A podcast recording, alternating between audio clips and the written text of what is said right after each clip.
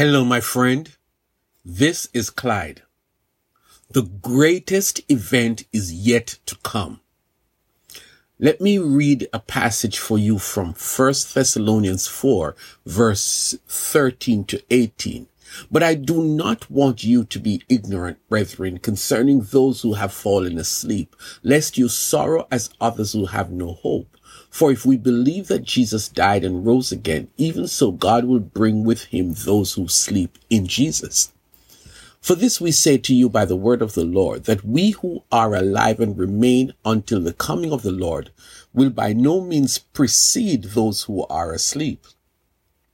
For the Lord himself will descend from heaven with a shout, with the voice of an archangel, and with the trumpet of God. And the dead in Christ will rise first.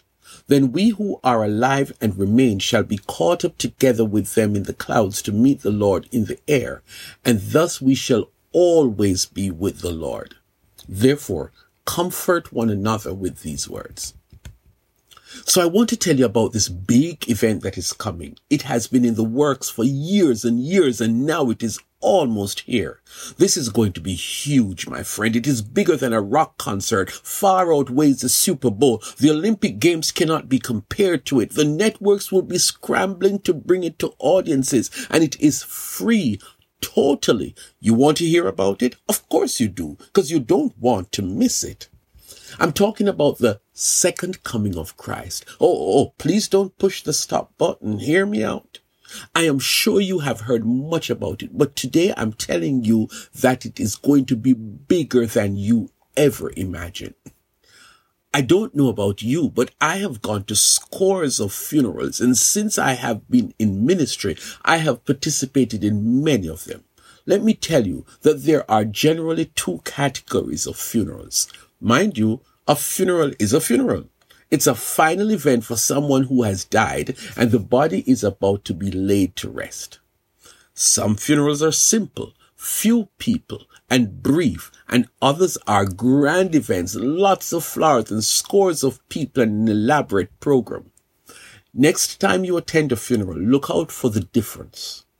If the person who has passed away is a Christian, you may notice a thread of hope throughout the service that the loved ones have an assurance that they will see the relative or their friend again. Here is the real reason for the difference. Remember Jesus' story, how he was crucified and after his death, they quickly buried him the same day. Three days later, he came back from the grave alive and well. Now, trust me when I say he died.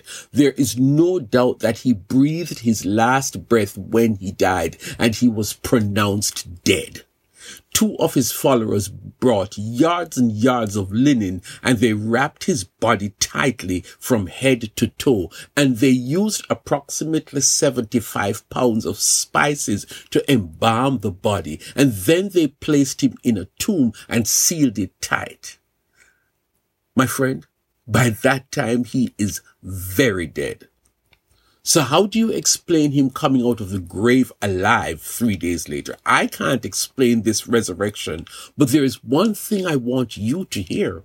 When Jesus came back from the grave alive, he announced that he will never die again. He will live forever. Think about it. Jesus said he will and cannot die again. In his own words, I am alive forever. Period. Now listen to this. The text says that exactly what happened to Jesus is going to happen to every believer who dies. Or to quote the text, those who at the time of death are in Christ. Look at the scenario. For the Lord himself will descend from heaven with a shout, with the voice of an archangel, and with the trumpet of God, and the dead in Christ will rise first. Imagine all the believers who have died and buried, cremated, whatever happened to them. They are going to come back from the dead just like Jesus. I cannot make this up. This is just like what happened to Jesus. Graves are going to open mysteriously and the persons who were buried in those tombs, because they were in Christ, they will come back alive and go up to meet Jesus in the air. it ain't done yet.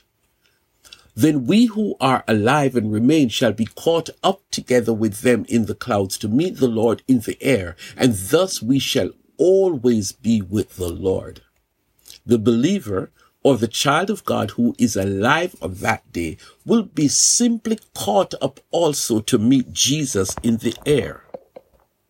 So the dead who are designated in Christ and the living folks who have the same designation in Christ, they both will be caught up to meet Jesus in the air and they will all together make this final trip to heaven where they will live with Jesus forever. What is this designation in Christ? Oh, I am so glad you asked me. Let me tell you. In 2 Corinthians chapter 5 and verse 17, we read these words. Therefore, if anyone is in Christ, the new creation has come. The old has gone. The new is here. To be in Christ means you are born again. You have given your life to Jesus. After that, you are in Christ. So remember what's going to happen that big day. Only those who are in Christ, living or dead, will be going up to heaven. Oh, the others will have a horrible future, but that's for another time. Let me ask you, are you in Christ? If your answer is no, let me encourage you from the text to stop right where you are and pray. Ask Jesus to come into your heart because you believe he is the son of God and to make you in Christ. If you say that prayer and mean it, you will get eternal life. And that is the big difference in our lives. Welcome to the In Christ Club. See you in heaven. Do you have any question? Write me at friendofclyde at gmail.com.